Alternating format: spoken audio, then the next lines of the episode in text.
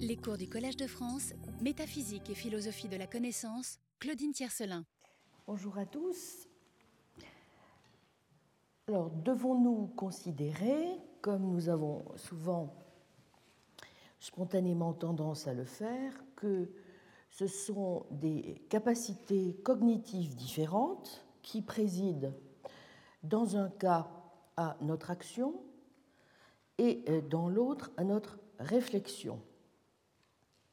Que la connaissance pratique obéit à des règles qui ne sont pas du même ordre que celles qui orchestrent la connaissance théorique, que le savoir-faire, le savoir comment, knowing how, n'est pas du même type que le savoir propositionnel, knowing that.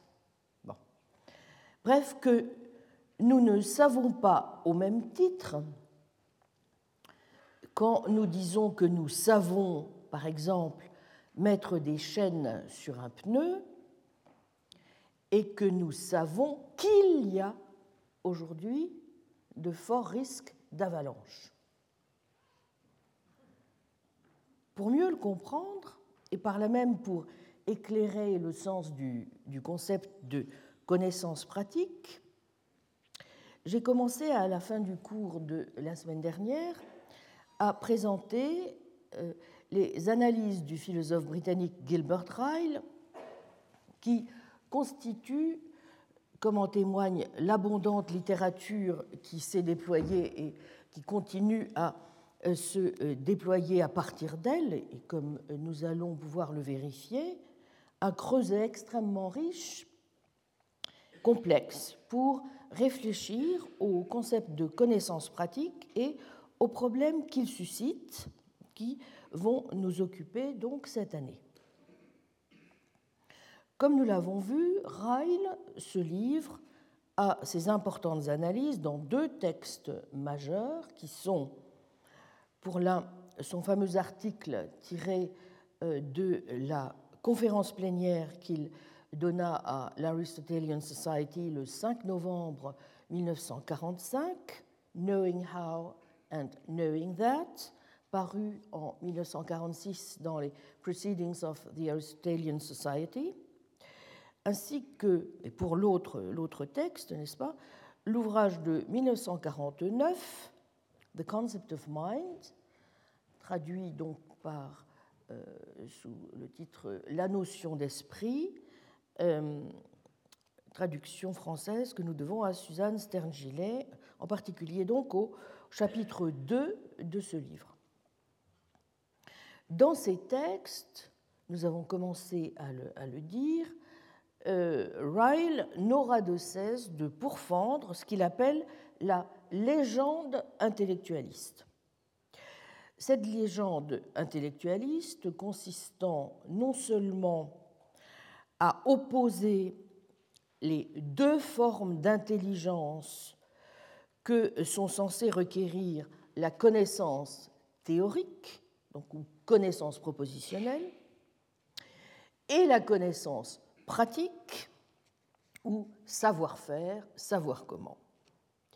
Mais aussi consistant encore à privilégier outrageusement la première, sans voir qu'en réalité, tout savoir est un savoir-faire et que la connaissance n'est pas d'abord une affaire de vérité, de fait, de proposition, mais une affaire d'aptitude, de capacité et de dispositions intelligentes.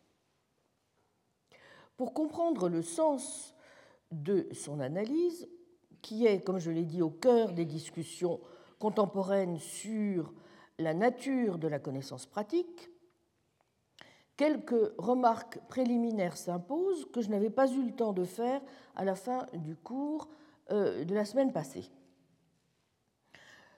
Commençons donc, si vous le voulez bien, par rappeler le contexte général dans lequel s'inscrit la critique qu'opère de ce qu'il appelle la légende intellectualiste.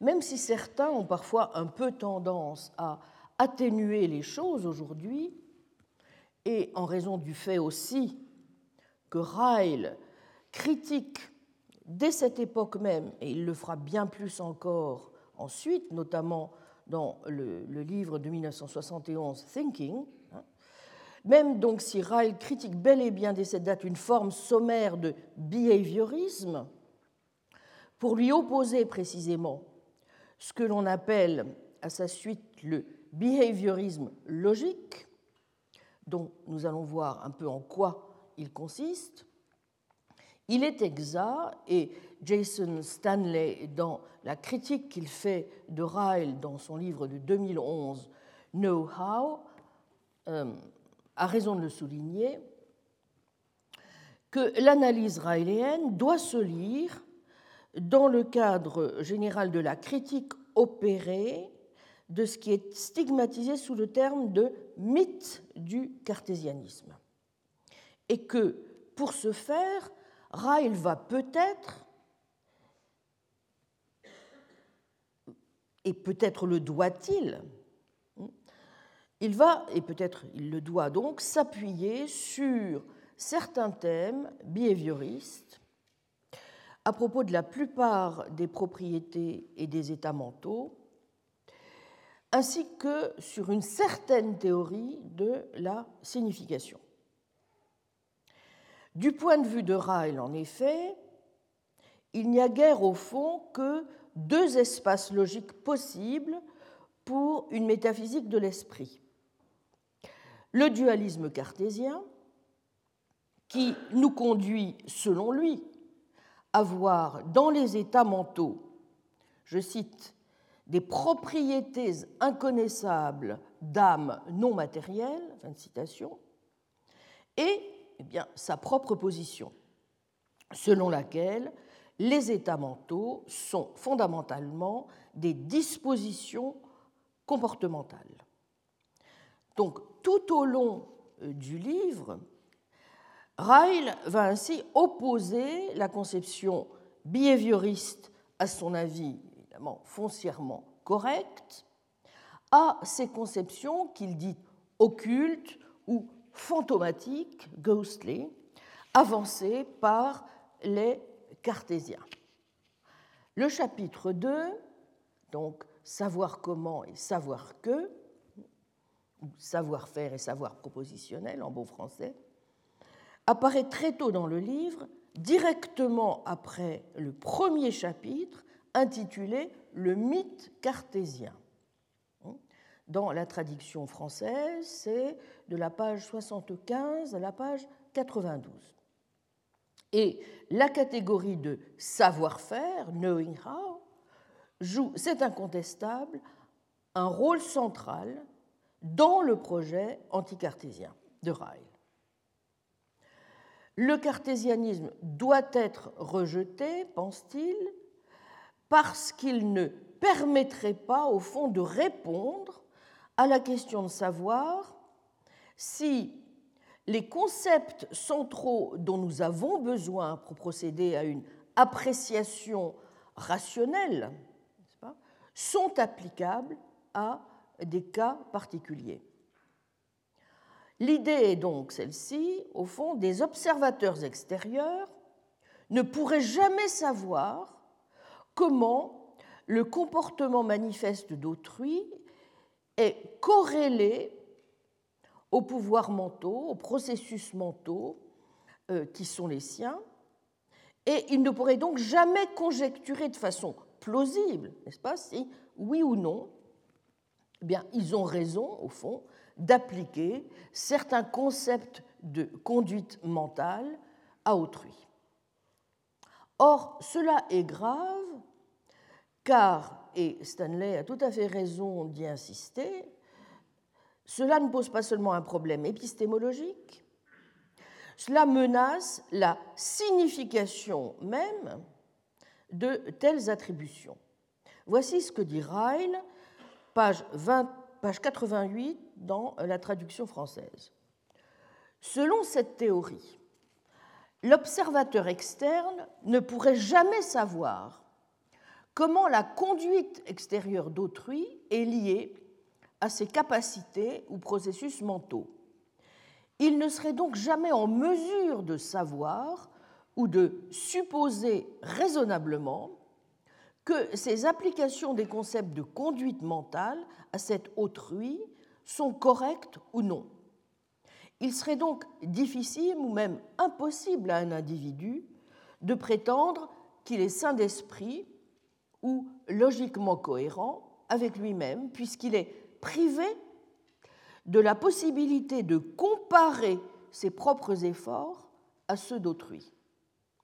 Bref, cette théorie éliminerait toute possibilité de juger comme intelligente, prudente, vertueuse, stupide, hypocrite ou lâche la conduite et les activités d'un individu. Fin de citation.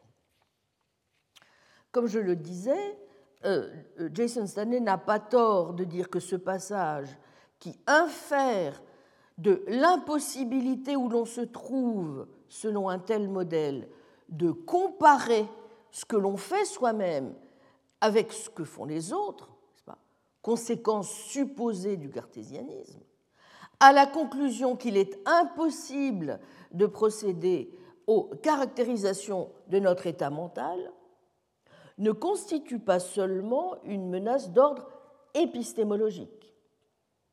Autrement dit, il ne s'agit pas de dire seulement que nos jugements en la matière ne seraient pas justifiés, pas? Au sens où, même si les propositions que nous ferions sur ces états mentaux avaient du sens, et où nous pourrions bel et bien procéder à des jugements, nous n'aurions pas le moyen simplement de les euh, vérifier. Il faut aller plus loin et dire plutôt qu'il ne serait tout bonnement pas possible. en ce sens, il faut bien voir que la critique violente que fait Raël du mythe cartésien même si elle ne s'opère pas à partir d'un point de vue behavioriste strict, dont Ryle, je le redis, d'un strict point de vue, en tout cas historique, euh, est aussi le critique, il n'empêche que cette critique présuppose bien une version de la théorie de la signification en termes de conditions de vérifiabilité. Je m'explique, un terme est pourvu de sens si et seulement si l'on peut savoir s'il s'applique ou non à des cas particuliers. Or, en rendant inconnaissable l'applicabilité des concepts de conduite mentale, le cartésien, n'est-ce pas, c'est cela l'idée, les rend par là même vides de contenu. Par voie de conséquence, dans The Concept of Mind, Ryle va donc chercher naturellement une autre représentation des états mentaux qui nous permettent en particulier de savoir s'ils s'appliquent ou non à des agents particuliers de telle ou telle manière que cela ait enfin un sens, donc d'en parler, conformément à la théorie de la signification qu'il souhaite suivre. Et Ryle commence par le savoir-faire, parce que savoir-faire quelque chose se trouve être en effet conceptuellement rattaché aux concepts centraux de l'évaluation rationnelle, au sens où, si le savoir-faire relève, comme il va le montrer, de dispositions à se comporter de telle ou telle manière, que l'on peut donc connaître par leur manifestation, alors on peut savoir si oui ou non nos applications de rationalité et d'intelligence à des gens, à leurs actions, sont correctes ou non. Si on peut savoir qu'ils sont applicables, alors les termes de conduite mentale ont une signification. Et vous voyez évidemment la conséquence qui s'ensuit. Il sera dès lors possible de les relier à des concepts clés de la théorie de l'action, mais aussi à des évaluations éthiques. Voyons par exemple tout de suite ce que dit Ryle de l'habileté et de l'intelligence par laquelle on peut repérer et donc ensuite évaluer l'action d'un clown. Je cite le passage dans la traduction française, page 103-104. L'intelligence d'un clown, écrit Ryle, peut se manifester dans ses faux pas et ses culbutes. Les spectateurs applaudissent sa gaucherie bien imitée et non pas quelques culbutes supplémentaires et cachés qui se seraient passés dans sa tête.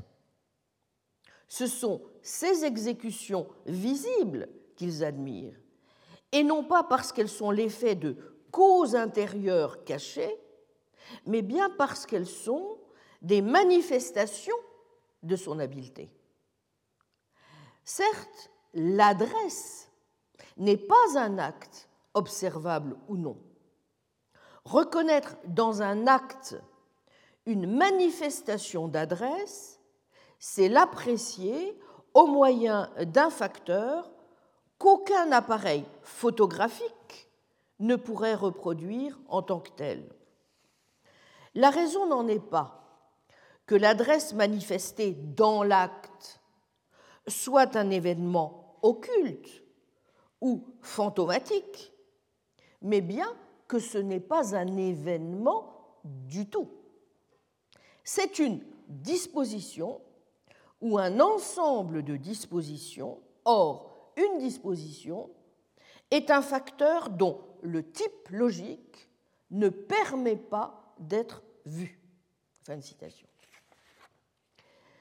Autrement dit, vous voyez que l'intelligence ou l'habileté apparaissent comme les modalités d'un savoir-faire qui se manifestent dans un acte, mais qui ne se réduit pas non plus à la dimension événementielle de cet acte, ou encore à ce que Ryle appelle l'occurrence ou la non-occurrence d'un épisode occulte. Nous aurons à y revenir parce que cet aspect des choses n'est pas forcément non plus dénué de tout mystère. Pour bien comprendre en tout cas la manière de procéder de Ryle, faisons un pas de plus.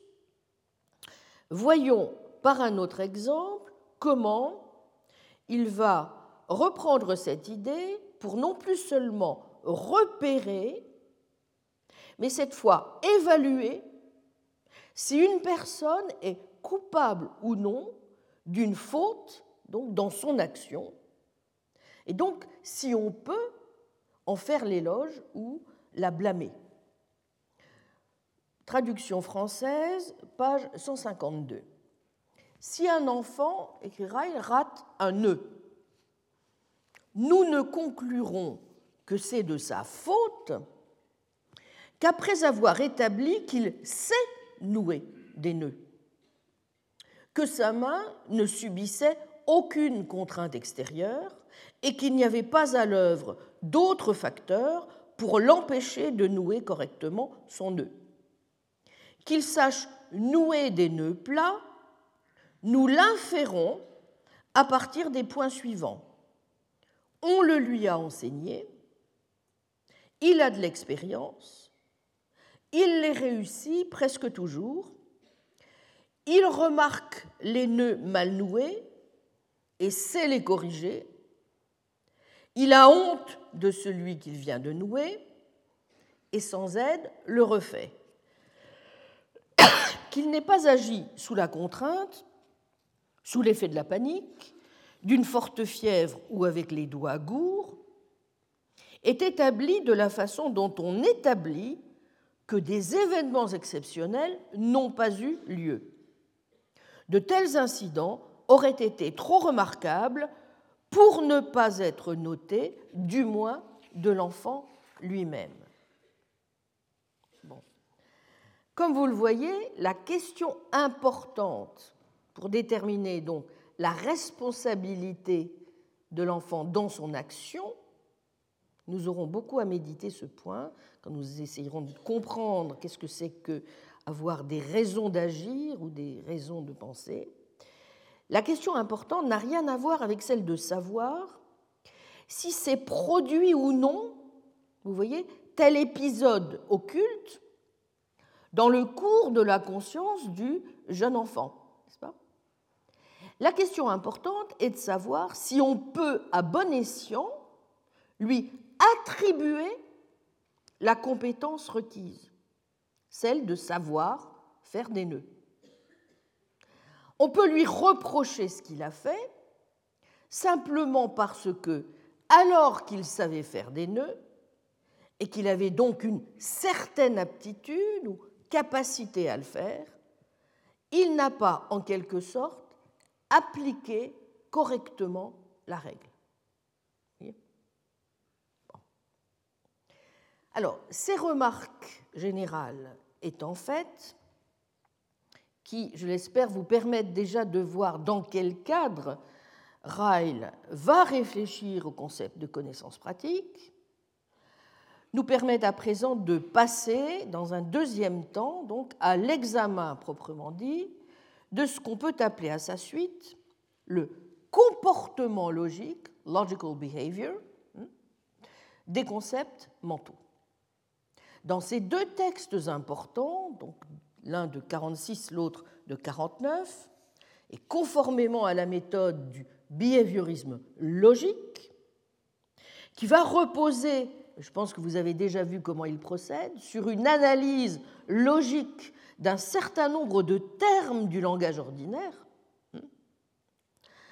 Ryle, en effet, et nous avions commencé à le voir la semaine passée, s'emploie à dégager donc le comportement logique de plusieurs concepts d'intelligence, tels qu'ils se présentent lorsque nous caractérisons des activités soit pratiques, soit théoriques, comme malin ou talentueux, doué, habile, sage, prudent, compétent, capable, adroit, etc.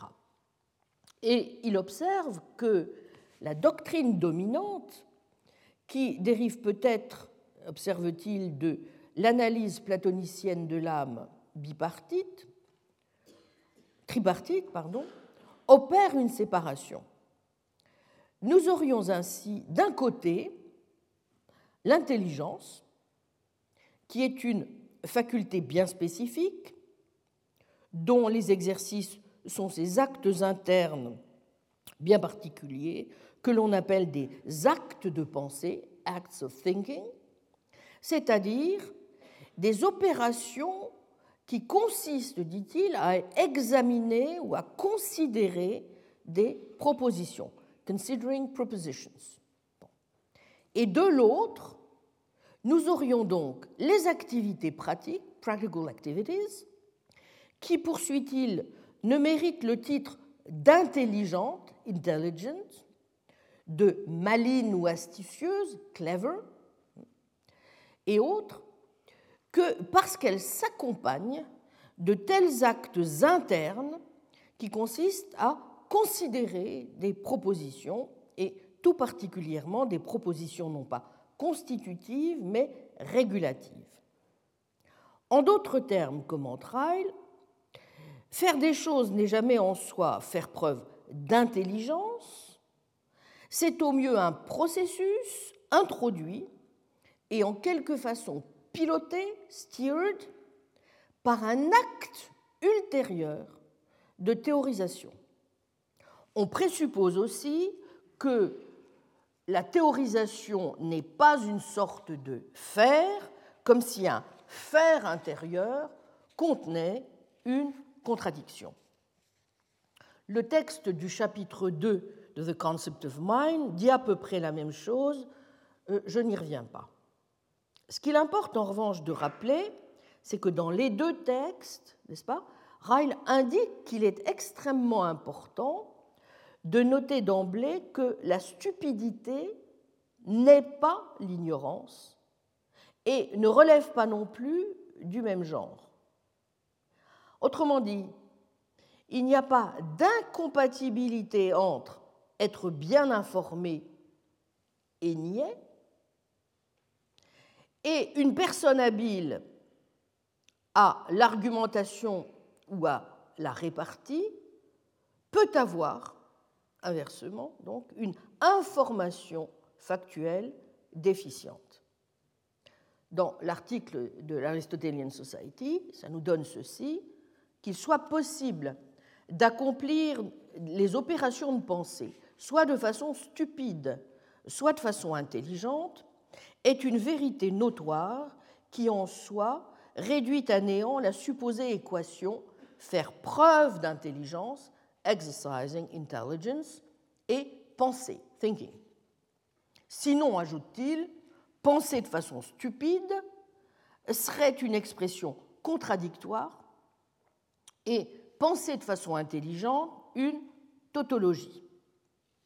Cela permet aussi de réduire à néant la supposée différence type entre penser et faire, puisque seuls les sujets relevant du même type peuvent avoir en commun leur prédicat. Or, penser et faire ont en commun des tas de prédicats comme malin, stupide, soigneux, énergique, attentif, etc. Mais pourquoi, se demande alors Ryle, avons-nous tendance à voir spontanément les choses ainsi? Vous vous souvenez, nous en étions restés là, c'est pour une première raison qu'il évoque donc page 94-95 de The Concept of Mind et euh, je relis rapidement le passage où nous étions, nous étions arrêtés. L'importance de cette distinction entre l'intelligence et la possession de l'information gît en partie dans le fait que les philosophes ainsi que le grand public tendent à considérer les opérations intellectuelles comme le centre même de la conduite mentale et ainsi à définir tous les autres concepts de conduite mentale en termes de concepts de connaissance. Ils considèrent que l'exercice premier de l'esprit consiste à trouver des réponses à des questions et que les autres occupations de l'esprit ne sont que des applications de vérités établies ou même de regrettables distractions de la considération du vrai. La conception grecque selon laquelle seule la partie théorique de l'âme est immortelle a été discréditée, mais non éliminée par le christianisme. Ce qui est amusant, c'est que, en réalité, dans ces derniers textes, Ryle va revenir exactement à une conception de ce genre, mais n'anticipons pas. Lorsque, parlant d'un individu, on mentionne son intellect, ou mieux ses capacités ou performances intellectuelles, c'est à la classe particulière d'opérations qui constitue l'activité théorique que l'on songe d'abord. Le but de cette activité, c'est la connaissance de propositions vraies ou de faits. Les mathématiques et les sciences naturelles sont le paradigme des réalisations de l'intellect humain. Les théoriciens des siècles passés ont naturellement spéculé sur ce qui constituait l'excellence particulière des sciences et disciplines théoriques au développement desquels ils avaient pu assister ou prendre part, ils attribuaient volontiers la supériorité de l'homme sur l'animal à sa capacité d'élaborer des théories rigoureuses. Pour eux, c'était également la source de la supériorité de l'homme civilisé sur l'esprit des humains. Ils nous ont donc légué l'idée que l'esprit se définissait par la capacité d'atteindre à la connaissance de vérité. D'autres capacités humaines ne pouvaient être classées dans la catégorie de mental que si l'on pouvait prouver qu'elles étaient en quelque façon orientées vers la saisie intellectuelle de propositions vraies. Être rationnel signifiait dès lors garder ses impulsions non théoriques sous le contrôle de vérités appréhendées concernant la conduite de la vie. Et nous avons vu en effet que cette idée cet idéal grec, n'est pas totalement absent, je n'y reviens pas, n'est-ce pas, de, euh, de, la période à laquelle euh, Ryle fait, euh, fait référence. Et donc, il va s'agir pour lui de montrer qu'un grand nombre d'activités, de manifestations directes de qualité de l'esprit, ne sont pour autant ni des opérations intellectuelles, ni des résultats d'opérations intellectuelles. La pratique intelligente n'est pas un sous-produit de l'activité théorisante, au contraire, l'activité théorisante est une pratique parmi d'autres et peut être elle aussi intelligemment ou bêtement menée. Mais il y a une deuxième raison qui explique, selon Ryle, que nous soyons aux prises avec une représentation parfaitement illusoire de ce qui se passe. Et pour l'appel donc, il est important de corriger dès le départ la doctrine intellectualiste qui essaie de définir l'intelligence en termes d'appréhension de vérité, plutôt que l'appréhension de vérité en termes d'intelligence. Je lis le passage, page 95, voici ce que dit Ryle. L'activité théorisante est une activité que la plupart des gens peuvent accomplir et accomplissent normalement en silence. Les théories ainsi construites sont formulées en phrases qui le plus souvent ne sont pas exprimées à haute voix, mais intérieurement. Elles peuvent également être formulées en graphiques et en images qui ne sont pas nécessairement consignées sur papier. Leurs auteurs, dit-on, les voient avec les yeux de l'esprit. Avec les yeux de l'esprit. Une bonne partie de notre pensée courante est menée en une sorte de monologue interne ou de soliloque muet, souvent accompagné d'images visuelles se déroulant comme un film intérieur. Or, en réalité, il s'agit là, pense Ryle, d'une manière absolument illusoire de se figurer la situation. Procédure de la conversation intérieure et muette ne s'acquiert en fait ni rapidement ni facilement. Pour l'acquérir, il faut nécessairement avoir appris au préalable à parler intelligemment, à haute voix, et avoir entendu et compris d'autres personnes engagées dans cette même activité. Et Ryle fait ici une observation assez judicieuse. Garder ses pensées pour soi est une acquisition assez tardive. Ce n'est qu'au Moyen Âge que les gens ont appris à lire sans lire à haute voix. De même, un enfant doit d'abord apprendre à lire à haute voix avant de lire silencieusement et à bavarder à haute voix avant de le faire pour lui-même.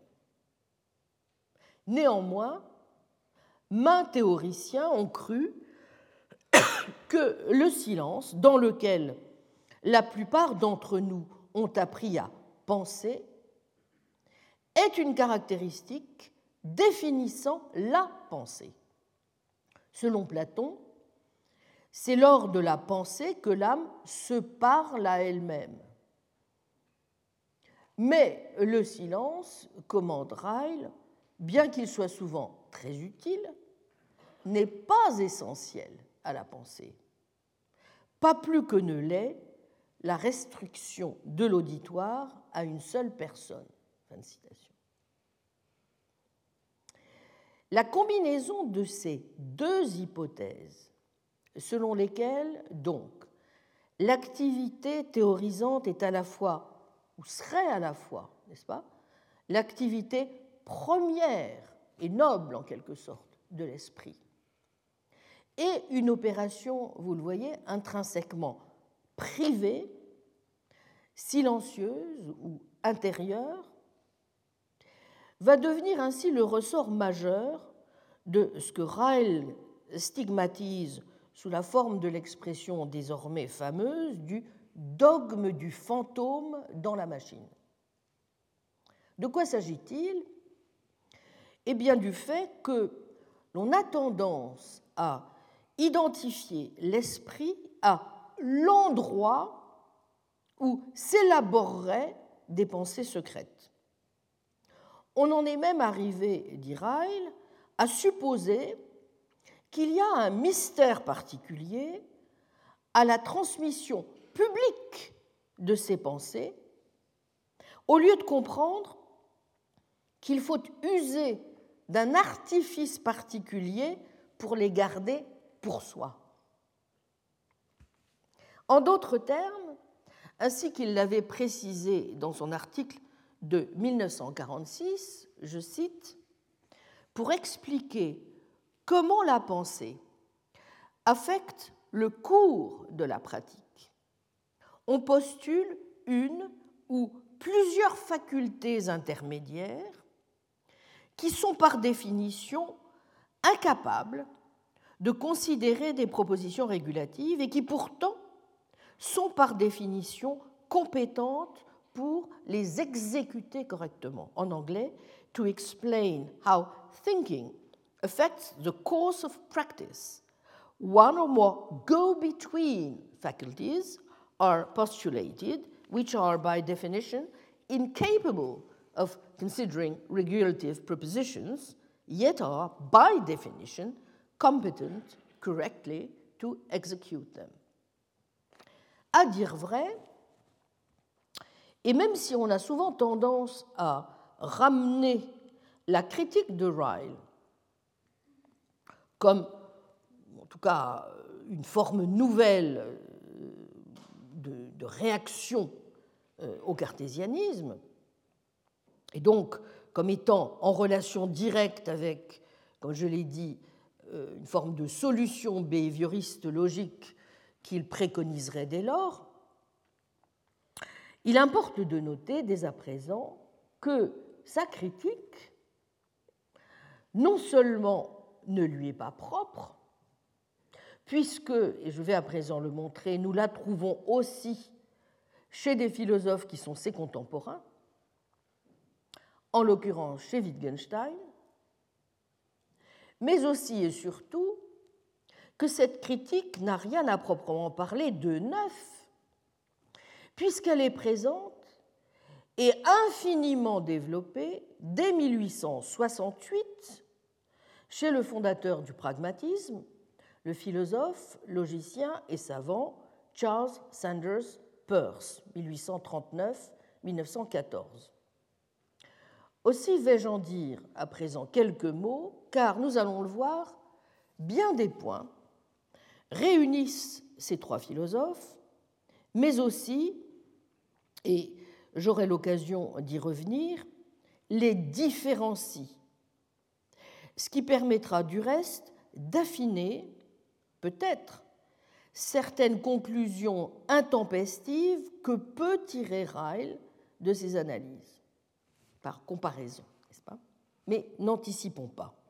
Pour l'heure, donc, attardons-nous dans un troisième moment sur ce qui peut réunir Ryle, Peirce et Wittgenstein dans cette attaque commune de la légende intellectualiste et à laquelle Jacques Bouvresse avait déjà consacré euh, dès 1976, s'agissant notamment de Wittgenstein, son ouvrage Le mythe de l'intériorité.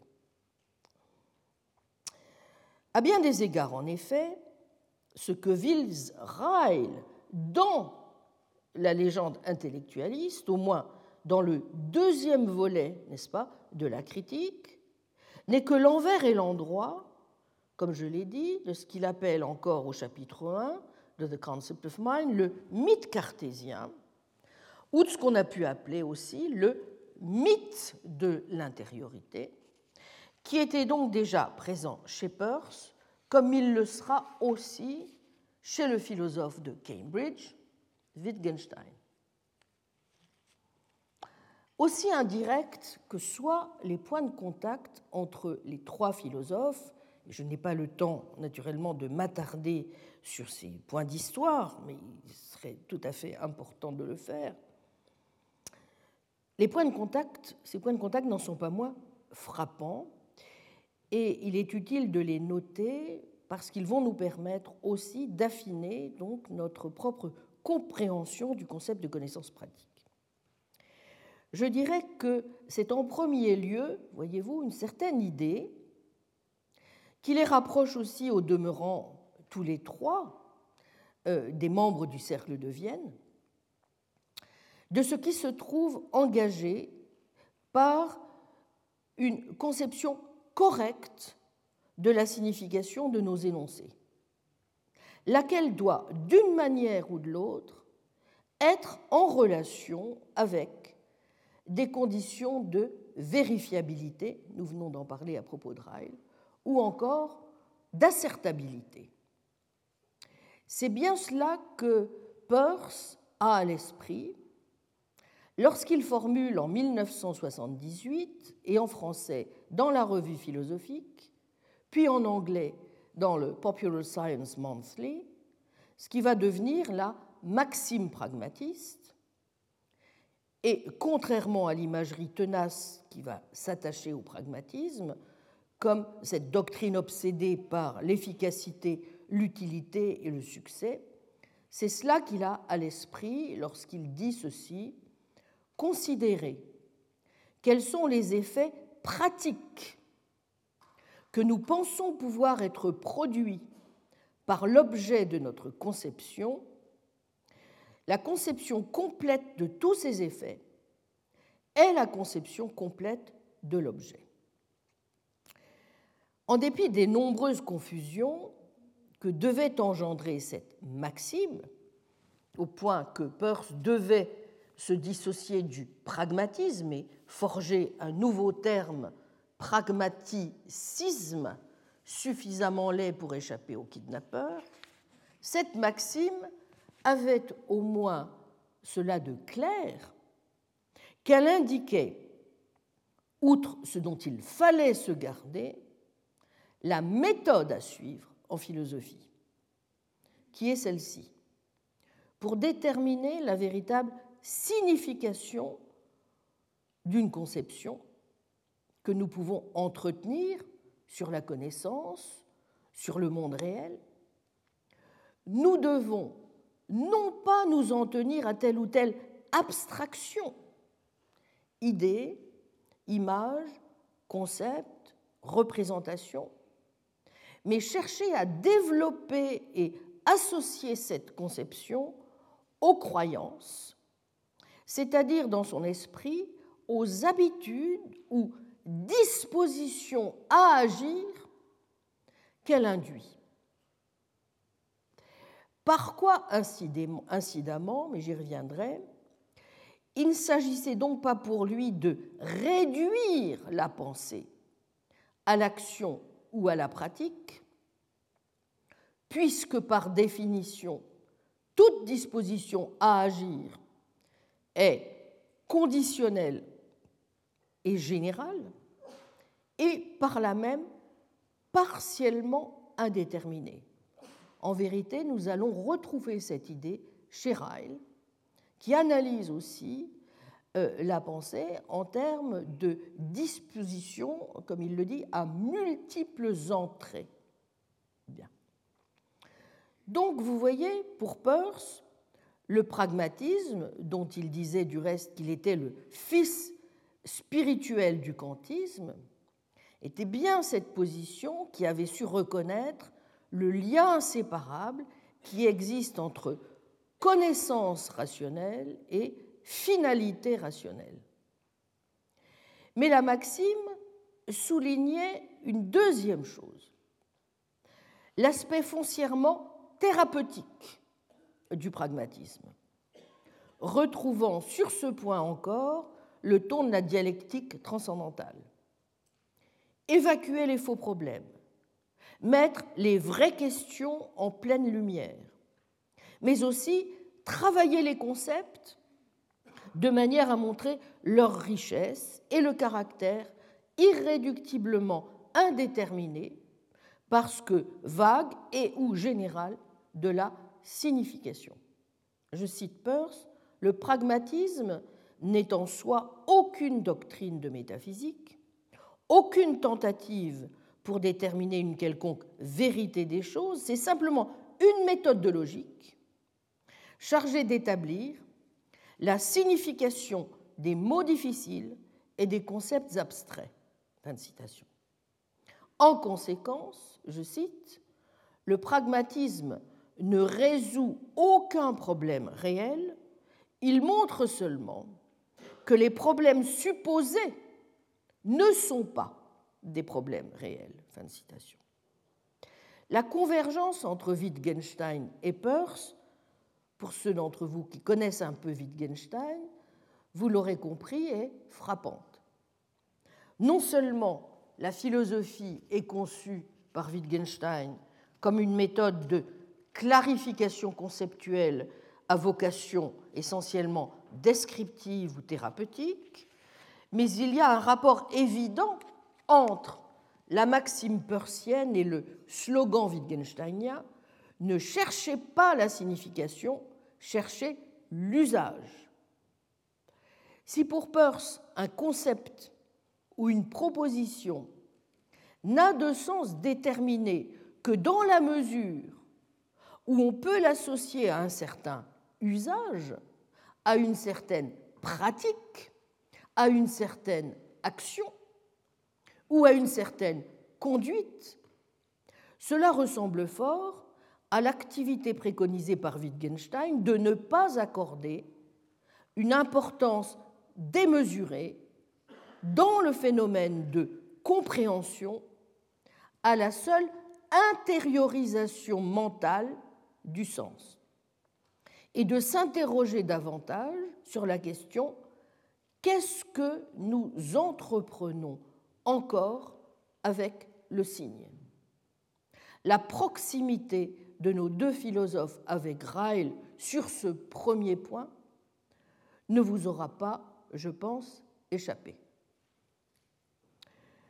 Or, l'un des effets premiers du programme pragmatiste persien de déblayage va consister en l'éradication des faux problèmes de la philosophie et au premier chef de toutes les métaphysiques du fondement qui, d'Aristote à Descartes, en passant par Locke ou Hume, croient pouvoir fonder le savoir sur des intuitions, des données sensorielles, des premiers ultimes, et sortir ainsi du labyrinthe des mots.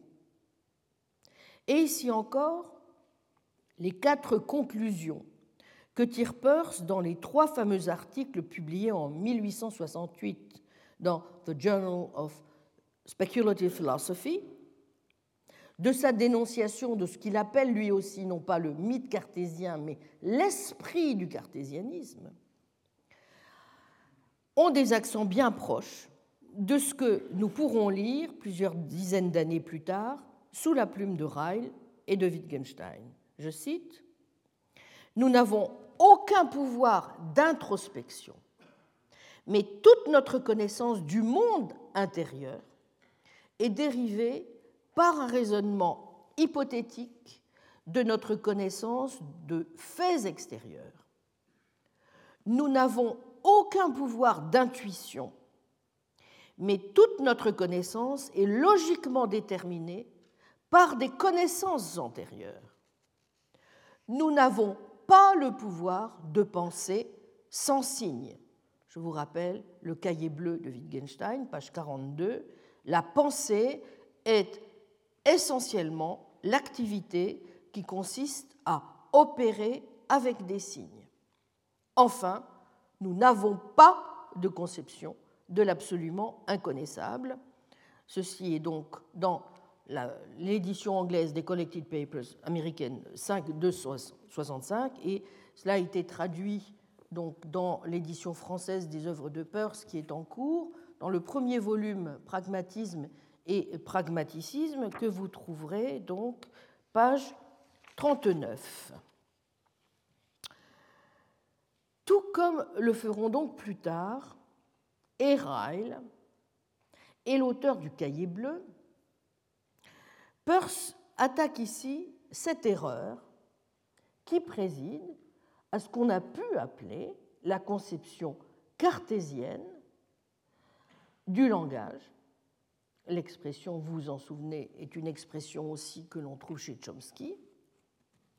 Conception qui peut donner l'impression que nous pensons d'une certaine manière en dehors du langage, que nous l'utilisons comme un code plus ou moins arbitraire pour extérioriser ce que nous pensons, en oubliant par là même que, et je cite ici ce que notait Jacques Bouvresse dans le mythe de l'intériorité, page 36, le langage dans lequel nous communiquons est aussi le langage dans lequel nous pensons. Si une telle illusion est ce qui introduit bien au mythe de l'intériorité, c'est-à-dire non pas évidemment à la négation de certains états ou processus internes, mais à une conception mythique du mode de fonctionnement du langage psychologique, alors, en effet, l'esprit du cartésianisme n'est qu'une autre version du mythe de l'intériorité ou du mythe raéléen, du mythe cartésien raéléen. J'avais longuement analysé ce point dans mon livre de 1993, La pensée signe, dont je signale au passage qu'il euh, est épuisé, mais que euh, vous trouvez la version en ligne sur le site euh, de l'édition numérique de la philosophie de la connaissance au Collège de France, qui est donc qui met en ligne un certain nombre d'ouvrages et de textes, n'est-ce pas? Donc, il suffit que vous alliez sur le, site de la chaire et vous cliquez à édition numérique et vous trouverez le livre. Donc, ainsi, l'idée est celle-ci, si vous voulez, très rapidement résumée. Outre le fait qu'une conception intuitive immédiate de notre rapport au langage nous incline à concevoir ce rapport comme allant de soi, et donc à annuler le rôle que jouent les signes dans la constitution de la pensée, elle entretient l'illusion qu'une représentation de l'usage linguistique non seulement accompagne l'usage, mais le précède. En d'autres termes, qu'il faut, ainsi que va le dire Ryle, savoir que avant de savoir comment. Avant Ryle, Peirce, comme le fera aussi Wittgenstein, dénonce ainsi, vous voyez, une double illusion, celle d'un arrière-plan permanent, hein, ce sont les images du réservoir, de la bobine de fil à dévider, du collier de perles à tirer d'une boîte que vous trouverez chez Wittgenstein, voyez notamment dans le cahier bleu et le cahier brun, voyez page 87 en particulier dans euh, l'édition Gallimard, traduction Goldberg et Sacure, bon, et celle visant à réduire le savoir à un ensemble de performances actuelles. Quelques textes pour vous en convaincre. Comparons Wittgenstein, je cite, cahier bleu, page 90. Or, nous sommes tentés d'imaginer ce calcul, pour ainsi dire, comme un arrière-plan permanent à chacune des phrases que nous disons et nous sommes tentés de penser que bien que la phrase écrite sur le papier ou prononcée soit détachée du reste, le calcul est là, dans l'acte mental de penser, d'un seul tenant. L'acte mental semble effectuer d'une manière miraculeuse ce qu'aucun acte de manipulation de symboles ne pourrait effectuer. Fin de citation. Ou encore, cette fois dans la grammaire philosophique, page 57, il ne faut donc pas croire que dans le fait de comprendre, vouloir dire un mot, il s'agisse d'un acte de saisie instantané, en quelque sorte non discursive de la grammaire, comme si, pour ainsi dire, on pouvait l'absorber d'un seul coup. Fin de citation. Ou encore, cette fois, investigation philosophique, paragraphe 20, assurément, tu maîtrises ce langage, dans lequel il y a aussi toutes les autres phrases, mais cette maîtrise, est-ce quelque chose qui se produit tandis que vous prononcez cette phrase? Voyons Peirce à présent. On dit d'un homme qu'il connaît une langue étrangère. Mais qu'est-ce que cela veut dire? Seulement que si l'occasion se présente, les mots de ce langage lui viendront à l'esprit. Non pas qu'ils sont actuellement et tout le temps dans son esprit. Pourtant, nous ne disons pas qu'il ne connaît la langue qu'au moment où lui viennent les mots particuliers qu'il a à dire auquel cas il ne pourrait jamais être sûr de connaître toute la langue, s'il ne connaissait que le mot particulier nécessaire sur le coup. Ainsi, son savoir de la chose, qui existe tout le temps, n'existe qu'en vertu du fait qu'à une certaine occasion, une certaine idée lui viendra à l'esprit. Référence Collected Papers, volume 7, paragraphe 342. Deuxième texte, 7, 354. Quand je dis que je sais le français, je ne veux pas dire que tout le temps que je le sais, j'ai dans l'esprit tous les mots qui le composent, ou l'un quelconque d'entre eux, mais seulement que quand je pense à un objet, le mot français correspondant me vient à l'esprit et que quand mon attention sera attirée sur un mot français, je penserai à l'objet qu'il signifie. Fin de citation. On connaît le remède à de telles illusions, remède commun ici encore, de bien des manières, à nos trois philosophes.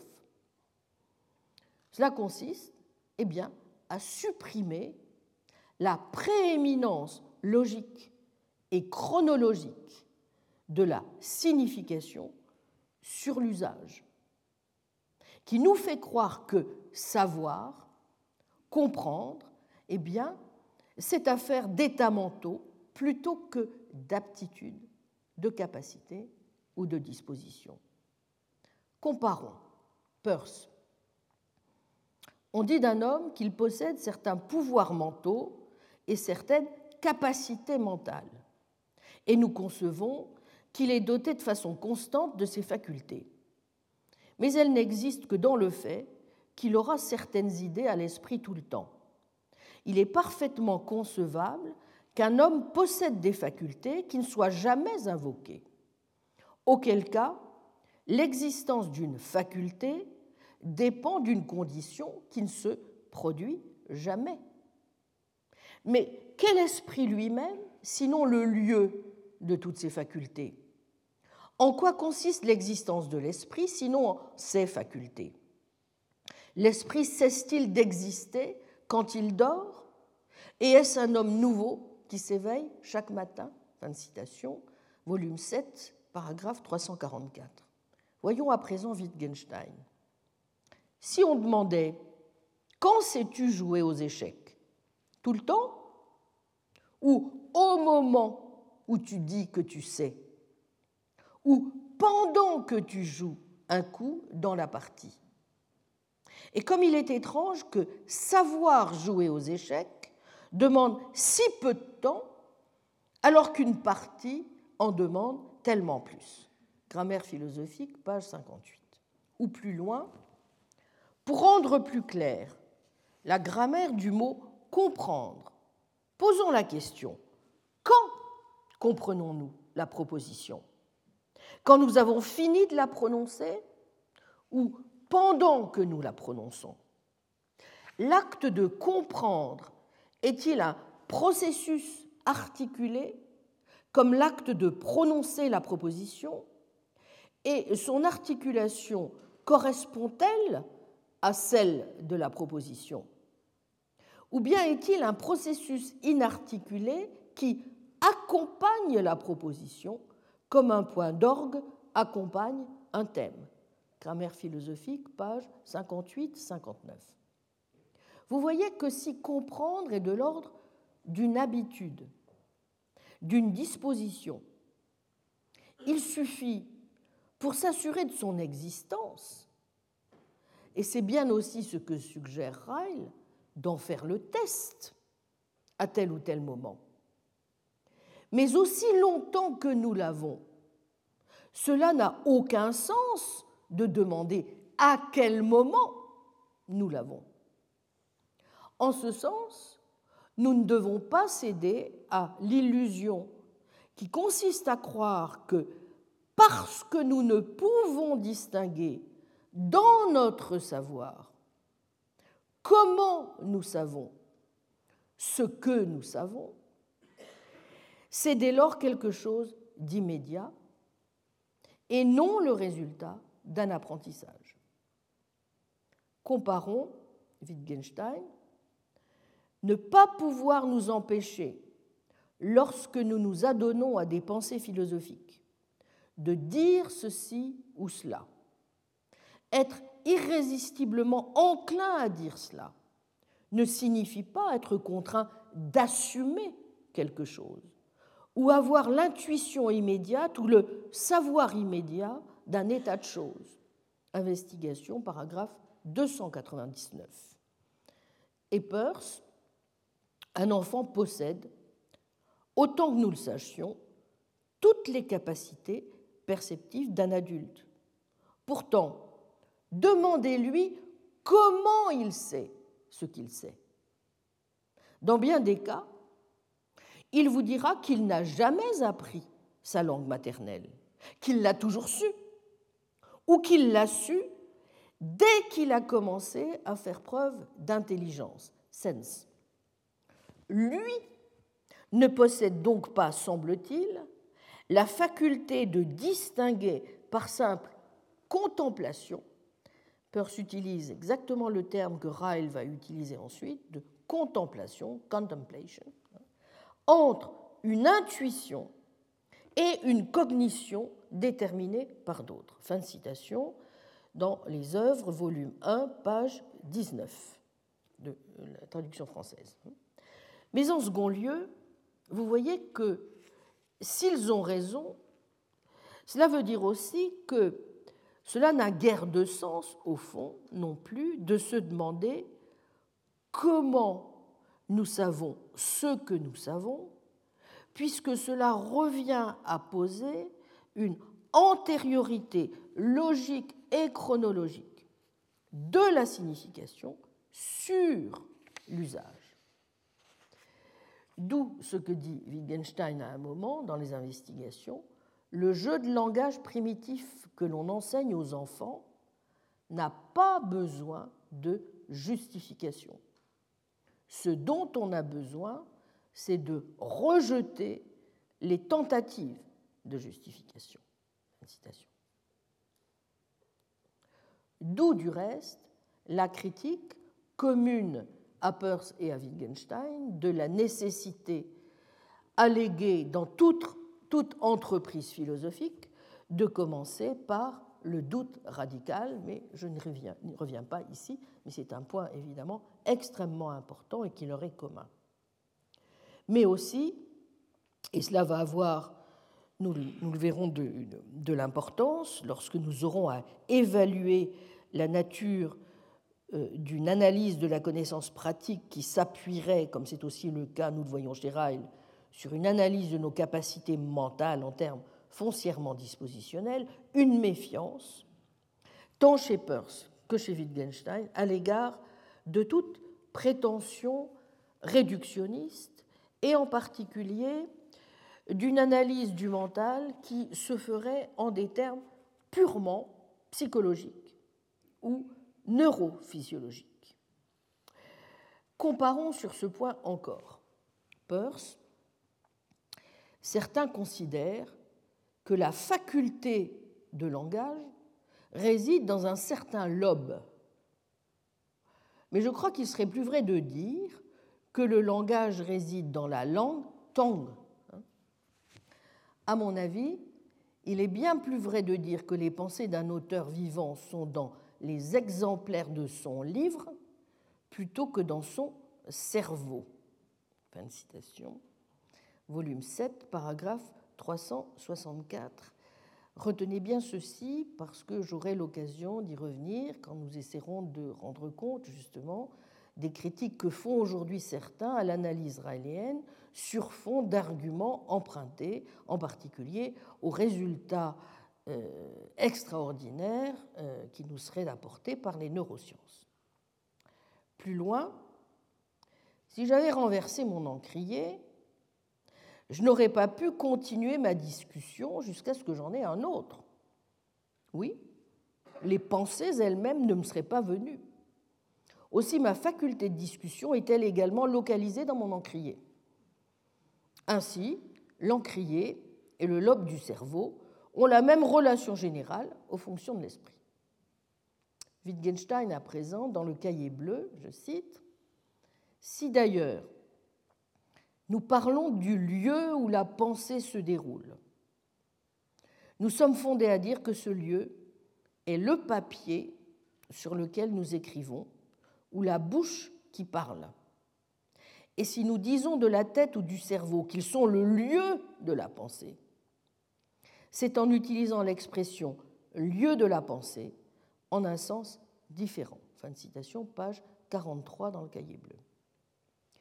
Bon, il ne vous étonnera pas euh, dès lors euh, d'apprendre que leurs solutions à l'un comme à l'autre ont, énormément de points communs, puisque Peirce très tôt se proposera de faire ce qu'il appelle une analyse logique des produits de la pensée, et qu'il s'agira loin de tout mythe donc internaliste, vous voyez, de traiter les objets de l'entendement comme des signes potentiellement généraux, les règles de la logique valant pour tous les symboles, dit-il, qu'ils soient écrits, parlés ou pensés. C'est déjà ce que disait Aristote, vous en souvenez. C'est une telle analyse, inspirée notamment dans son esprit de Guillaume d'Occam, qui va permettre un traitement logique et non psychologiste des produits de la pensée, parce qu'on peut précisément traiter les symboles comme des termes logiques, en centrant donc l'analyse non pas sur ce qu'ils sont, qui en définitive est relativement mystérieux, mais sur l'usage qu'on en fait dans la pratique. Donc, si Peirce se livre pour sa part à une analyse des phénomènes mentaux à partir non du langage ordinaire, mais d'un modèle logique et catégorial, un modèle logique qu'il va d'ailleurs élargir à une sémiotique, théorie des signes philosophique généralisée, Wittgenstein considérera de même que la bonne méthode d'analyse des phénomènes mentaux est non pas en tout cas, pas seulement, une méthode d'analyse scientifique, laquelle ne serait à même, dans son esprit, de donner seulement les explications par les causes, mais alors que nous avons besoin d'une méthode d'analyse par les raisons. Et c'est pourquoi il va privilégier, bien sûr, un modèle, comme c'est aussi le cas de Ryle, essentiellement grammatical le meilleur moyen de savoir si on a une certaine capacité, dira Wittgenstein, c'est de voir comment on l'a apprise et comment elle a été enseignée. Ce qui n'est pas faire pour autant de la psychologie du développement. Est-ce que je fais de la psychologie de l'enfant dit-il dans Fiche, paragraphe 412. Non, je mets le concept d'enseignement en relation avec le concept de signification il s'ensuit qu'un phénomène mental n'est ni particulièrement mental ni particulièrement physique, il relève plutôt de l'histoire naturelle de nos concepts que l'on comprend si l'on sait comment on a appris certaines règles.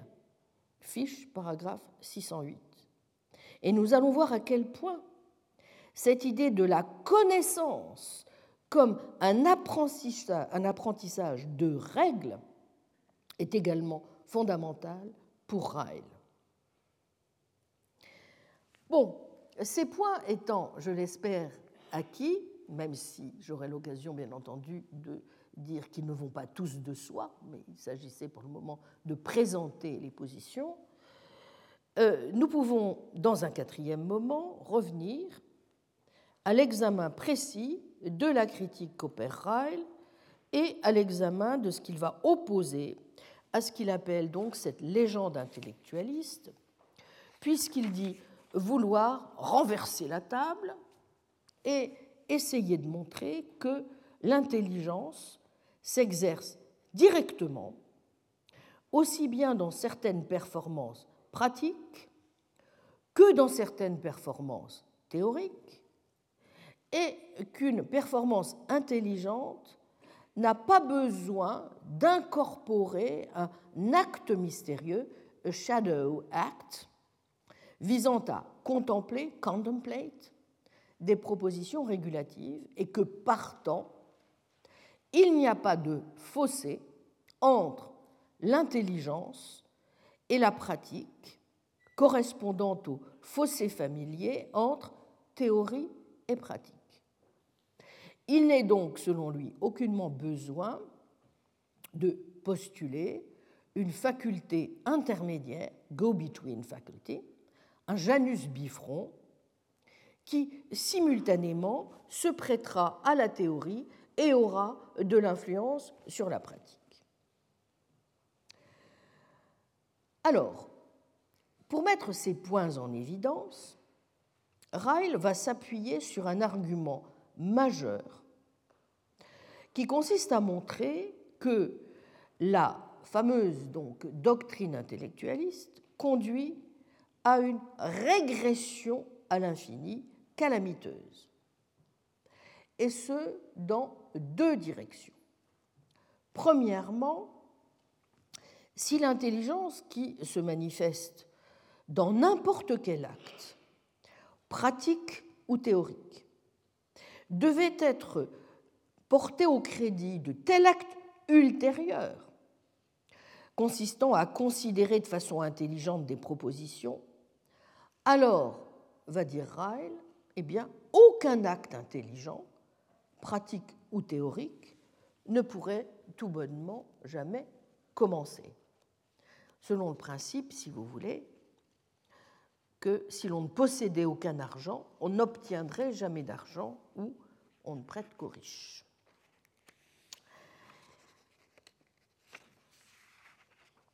Deuxième direction qui va être prise, si un acte, pour être intelligent, doit être guidé par la considération d'une proposition, eh bien, le rapprochement entre cette considération et l'application pratique doit se faire par tel ou tel processus intermédiaire qui ne peut par définition être lui-même un exercice de l'intelligence et ne peut donc par définition non plus être l'acte résultant. Pourquoi? Eh bien parce qu'il faudrait en effet, d'où la régression à l'infini, vous voyez, que ce processus d'application intermédiaire, go-between application process, combine en quelque façon l'observance d'une maxime que l'on contemple the observance of a contemplated maxim, et l'application du comportement, the enforcement of behavior. Il lui faudrait ainsi tenir ou réunir en soi des propriétés censément incompatibles.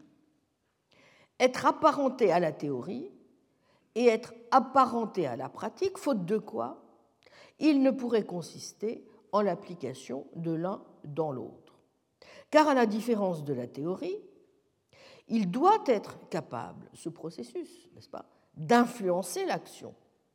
Et à la différence des impulsions, il doit pouvoir se prêter à des propositions. La cohérence exige donc, euh, conclut Ryle, que ce courtier schizophrène, schizophrenic broker, se subdivise en quelque sorte en une partie qui contemple mais n'exécute pas, et une autre qui exécute mais ne contemple pas, et une troisième qui devra réconcilier ces deux inconciliables, et ainsi de suite à l'infini. Vous voyez? Bon. Bref, de quelque manière qu'on entende le terme appliqué, on a affaire à un exercice propre à l'intelligence et non pas à un processus qui consisterait à considérer des propositions. Vous voyez, en la, mise en place, la mise en évidence de certains actes euh, posés, de certaines étapes bien spécifiées. Les régressions donc de ce schéma, régression vicieuse, montrent non seulement que la doctrine intellectualiste commet l'erreur d'assimiler les exercices de l'intelligence à des actes de théorisation, mais elle montre aussi en quoi l'erreur consiste. Et c'est ce genre d'erreur, erreur type, dira-elle, euh, dont il se propose d'indiquer en quoi elle consiste. Qu'est-ce qui s'est passé en réalité quand on a raisonné de cette manière? Eh bien, en vérité, ce qui s'est produit, c'est que les adverbes qui expriment les concepts d'intelligence, hein, astucieusement, avec humour, méthodiquement, scrupuleusement, ont été jusqu'à présent rangés dans le mauvais type ou dans la mauvaise catégorie logique à savoir, on a cru que ces adverbes, au fond, signalaient l'occurrence d'actes intérieurs bien spécifiques de ce genre bien particulier que nous appelons la pensée ou la théorie. Alors qu'en fait, ce qu'il signale, ce n'est pas qu'une performance exécute des actes en plus de telle ou telle marque mais que la performance elle-même a un certain style, une certaine méthode, bref, un certain modus operandi. Bref, faire intelligemment quelque chose, que ce soit de façon interne ou externe, ce n'est pas faire deux choses. L'une qui serait dans notre tête, en quelque sorte, et l'autre peut-être dans le monde extérieur. C'est faire une seule et même chose d'une certaine manière. C'est un peu comme le fait de danser avec grâce, qui diffère de la danse de Saint-Guy, non pas du fait que, n'est-ce pas, viendraient s'y ajouter des mouvements internes ou externes en plus, mais du fait de la manière dont sont exécutés les mouvements. Donc, point n'est besoin de plus de mouvement, en quelque sorte, dans une tâche effectuée efficacement que dans une tâche effectuée inefficacement, même si à l'évidence, les deux tâches sont effectuées de manière très différente.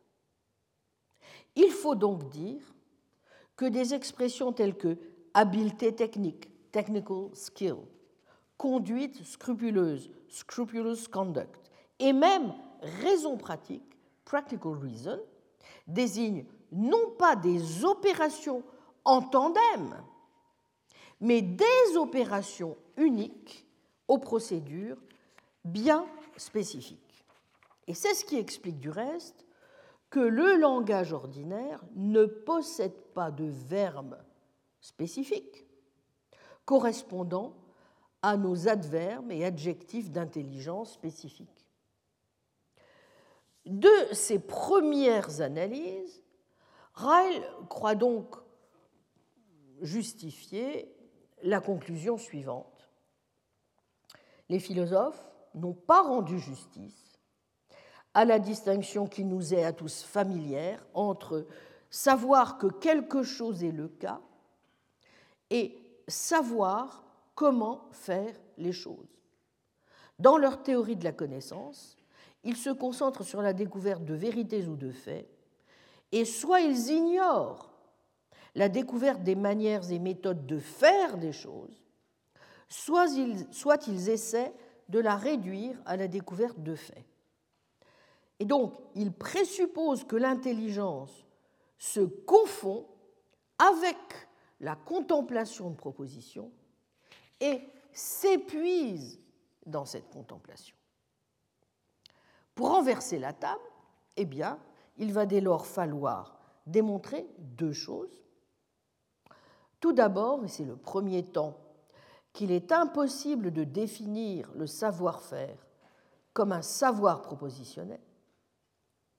Et ensuite, deuxième temps, mais nous allons le voir bien plus court, parce que l'essentiel aura été démontré dans la première étape, que le savoir-faire est un concept logiquement antérieur au concept de savoir propositionnel.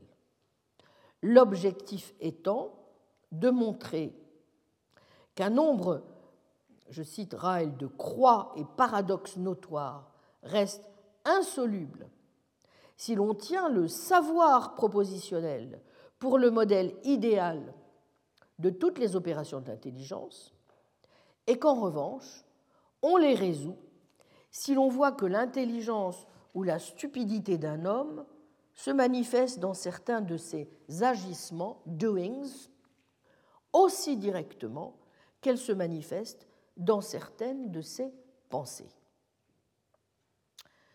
Pour sa démonstration, Ryle va donc s'appuyer sur le langage ordinaire, vous l'aurez compris, et sur l'usage qui est le nôtre de divers termes d'intelligence.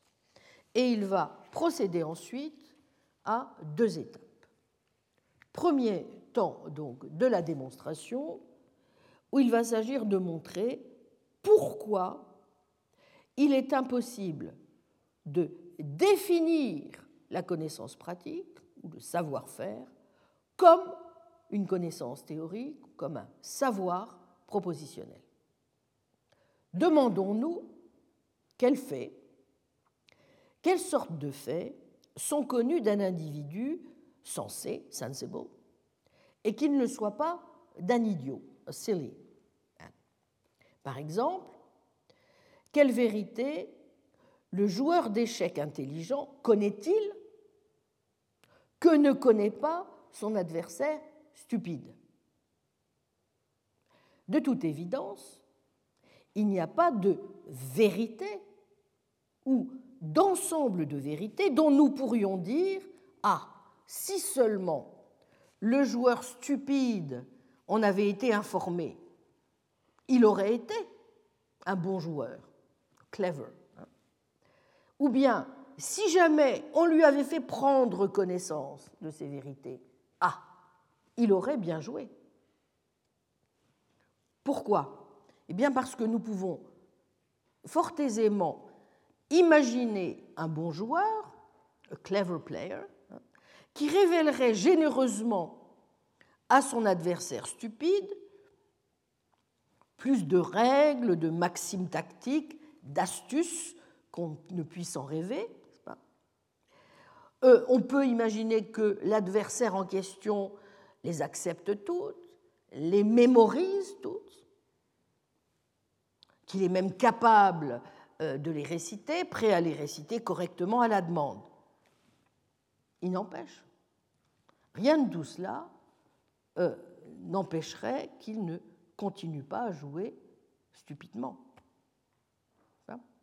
Qu'il reste incapable d'appliquer en quelque sorte intelligemment les maximes. Alors, l'intellectualiste, face à ce genre d'argument, va être tenté évidemment de dire, bon, le joueur stupide ne connaissait pas réellement, ni tout à fait, ces vérités. Peut-être les savait-il seulement par cœur.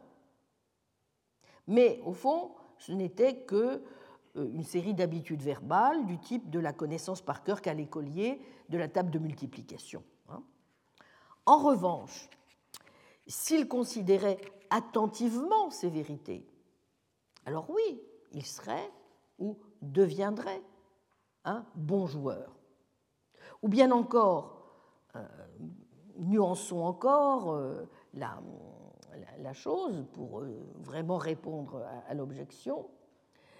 S'il considérait vraiment sérieusement, attentivement ces vérités, et pas seulement, dira-il, quand il est dans son lit ou à l'église, par exemple, mais pendant qu'il est en train de jouer aux échecs, et en particulier s'il considérait la maxime adaptée à une situation tactique critique, predicament, au moment où il est en plein dans cette situation. Alors oui, il ferait le coup intelligent. Réponse à l'intellectualiste, ben non. Malheureusement non.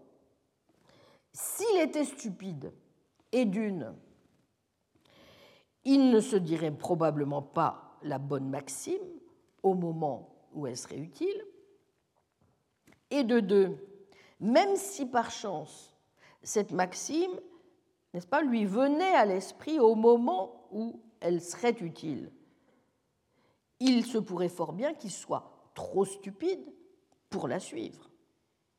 Car il se pourrait fort bien qu'il ne voit pas que c'est la bonne maxime, ou même en ce cas qu'il ne sache pas comment l'appliquer.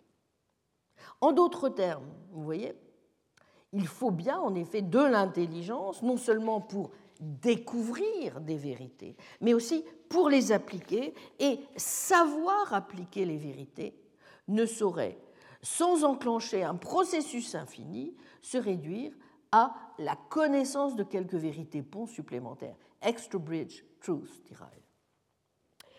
Autrement dit, l'application des maximes, l'application de règles, ne se ramène certainement pas à la pure et simple contemplation de celle-ci. Et de manière tout aussi certaine, elle peut se faire avec intelligence ou bêtement.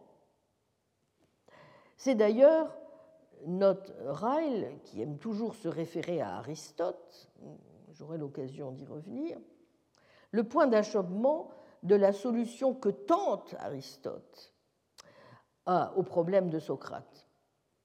Comment le récidiviste peut-il connaître les maximes morales et prudentielles et malgré cela ne pas réussir à se conduire comme il faut? Ce qui n'est qu'un cas particulier du problème plus général. Comment un homme peut-il être aussi bien informé qu'on le voudra et continuer à se comporter comme un imbécile? Bref, pourquoi, se demandera-elle, un imbécile n'est-il pas nécessairement un ignoramus? Renforçons encore un peu la démonstration en prenant pour terminer un autre exemple. Soit le cas suivant. Un élève ne réussit pas à suivre un argument. Il comprend les prémices et il comprend la conclusion, mais il ne réussit pas à voir que la conclusion découle des prémices. Le professeur le trouve un peu demeuré, mais il essaie de l'aider. Il lui dit donc qu'il y a une proposition supplémentaire qu'il n'a pas considérée, à savoir que si ces prémices sont vraies, alors la conclusion l'est aussi. L'élève comprend, récite consciencieusement en suivant les prémices, mais voilà, il ne parvient toujours pas à voir que la conclusion découle des prémices, même lorsque cela s'accompagne de l'assertion que ces prémices impliquent de façon stricte, au sens de l'entailment, la conclusion. Aussi ajoute-t-on une seconde proposition hypothétique à son stock de connaissances, à savoir que la conclusion est vraie si les prémices sont vraies, plus la première proposition hypothétique suivante, si les prémices sont vraies, la conclusion l'est aussi. Et l'élève ne parvient toujours pas à voir. Et ainsi de suite à l'infini. En d'autres termes, n'est-ce pas?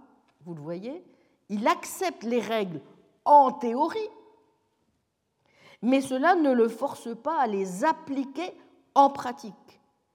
Il considère les raisons, mais il ne parvient pas à raisonner. Voilà. Bien, ce sera ce que nous, le mot de la fin pour aujourd'hui. Je vous remercie. Retrouvez tous les enseignements du Collège de France sur www.colège-2-france.fr.